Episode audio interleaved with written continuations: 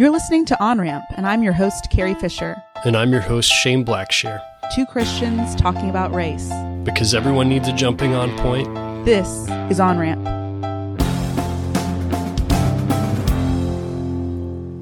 Welcome back. Shane, today we get to talk about white fragility. My favorite Yeah. subject. Def- Definitely mine. I don't feel nervous at all. so I'll let you get started on Oh, it. thanks. so, in the the spirit of the way we do things, we I looked up just kind of where that term came from. This was a, a lecturer at the University of Washington named Robin DiAngelo. She created the term white fragility. She said that white privilege can be thought of as unstable racial equilibrium. So, when that equilibrium is challenged, the resulting racial stress can become intolerable and trigger a range of defensive responses. And she defines those behaviors as white fragility. Mm-hmm. So, f- if you're not familiar with the term white fragility, uh, you probably instinctively know a little bit about what that means, and you've probably seen an example of that.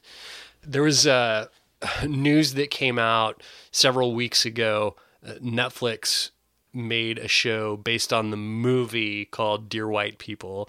The show is of the same name. So uh, Netflix announces that that show is going to be on on their platform, and uh, as a result, there were people who were threatening to cancel their Netflix subscriptions because they were going to have a show called Dear White People. So I think that's a great example of white fragility.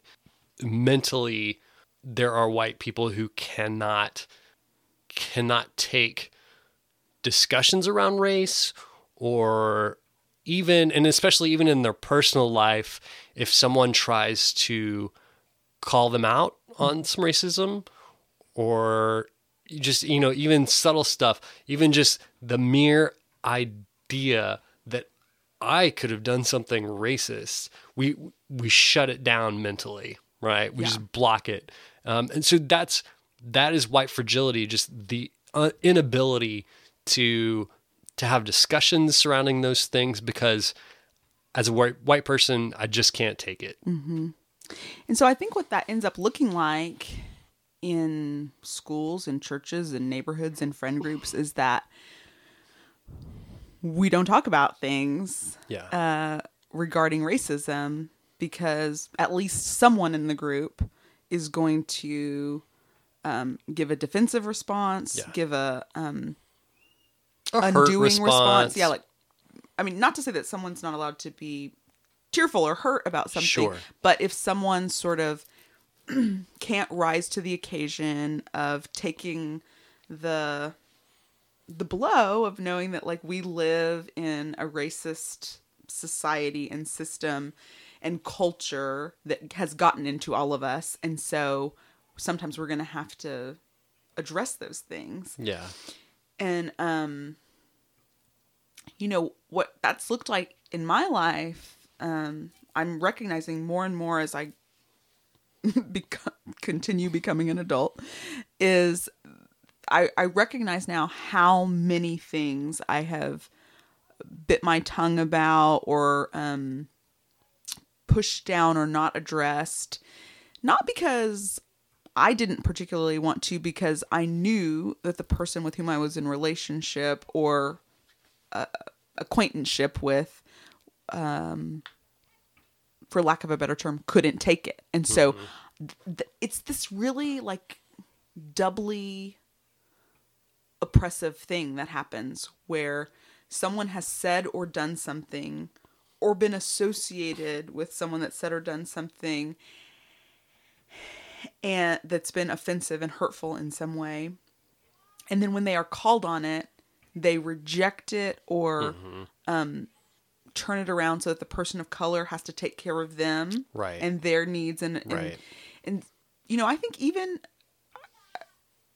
in school systems um, even in higher education sometimes i'm frustrated to see that there's topics that people say like well that's gonna that's going to make people feel uncomfortable Mm-hmm. if we suggest that racism is everywhere and Yeah. we're all racist, Right. you know, or we all have bias or prejudice. That's going to that's going to hurt some people. And we as we've talked about before some people of color are walking around daily with those hurts and don't get to choose whether or not they engage with Yeah. oppression.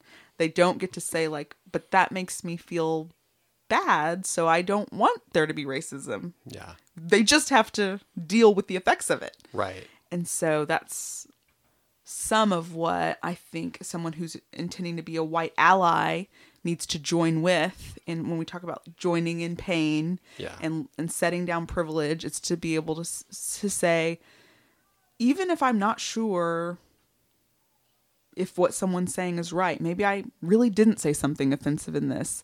Can I sit with it Yeah. and not fall apart or get defensive in the way that might doubly hurt that person? Yeah. Yeah. And so to go back to the point that you were making earlier, it is double oppression because if you, as a person of color, are prohibited from telling me as a white person the way in which I've screwed up because you're afraid of hurting me or because I've made you afraid of hurting me, then that is that is like it's not only the wound is there, now there's salt on the wound. Yeah, it's like you know? it's like the wound and the burden. You know, it's like Yeah. the hurt and the burden for Yeah. Mm-hmm. keeping that other person from being hurt. Which is just like, and it's a that's a very confusing position to be in because Yeah. in one space in your head you really know this doesn't make any sense. I should be able Mm. to say what's going on, but I know I might actually get punished for it in some way. Yeah. and you know. I think about it in terms of personal relationships a lot, but sometimes in a in a job space, it means like I could get fired for bringing this up. That's right. You yeah. know, sometimes in church, it can mean I'm not going to have community because, as it turns out, this is my denomination, and in this town, the setup is such that I'm only, uh, you know, one person of color, or you know, whatever the situation may be. So if I want to be with the group who believes the things I do, then I got to kind of take the racism yeah. and go with it. If if there's some proof that there's some major white fragility in that yeah, space. Yeah. Like I can think of this bad relationship I had in high school where um I knew that uh, obviously if I uh, did something to upset my girlfriend, uh, I was in trouble. Also, if she did something to upset me, I was also going to be in trouble. if I vocalized that, Yes. it's very much the same thing. It's a it's this catch twenty two, and like, how dare you think that I'm racist or make me feel bad about this thing that I said? Yeah, and and that's really that language. Even even as you just said it, I felt a little triggered. Of you're making me feel. You know, I've had people tell me like you're making me feel racist. Yeah. And it's like you're making me feel like a slave. So who who's in the more of the wrong here?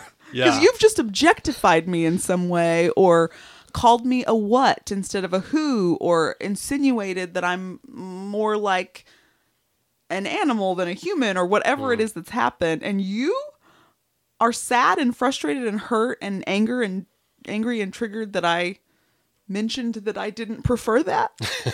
you know, and not to say I don't want to set up a dichotomy where it's like there's just all these people of color who are sweetly asking you to pay attention and you, you're all falling apart. But um I think there is that version and there's other versions that are also rightful where people are really angry and really upset and loud and saying like this is not okay and people sometimes don't take to either even if it's Yeah. gentle or even if it's direct Yeah. um, sometimes I'm surprised that someone will ask me for feedback about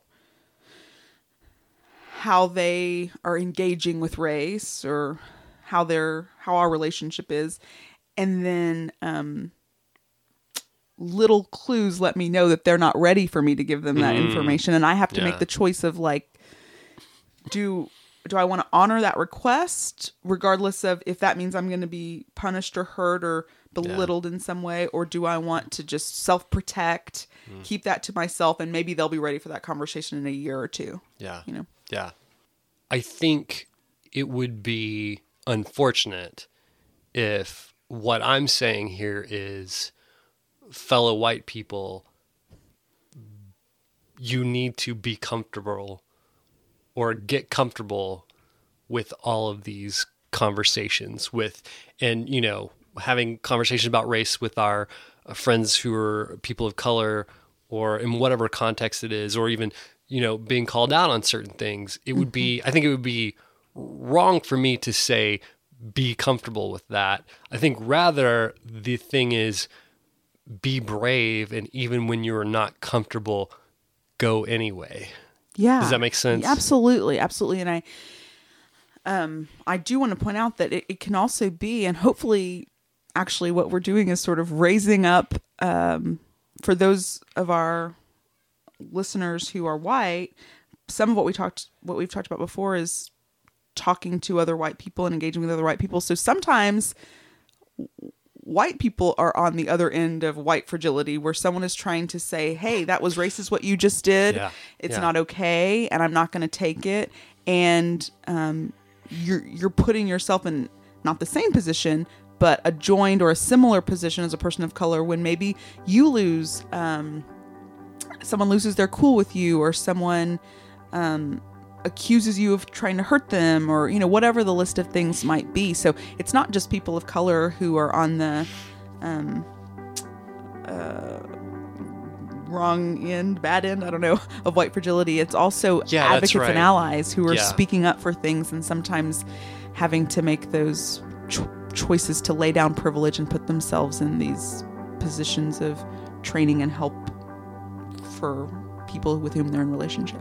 Yeah, yeah, absolutely. And I, I like I confess I'm a white man and we've done a whole season of talking about race together. There's still some things that come up sometimes and it's uncomfortable for me. Yeah. You know, like it's hard. And so again, like I think the point is not remove that part of your brain as if we could even do that. The point is go anyway, be brave, be courageous. Absolutely.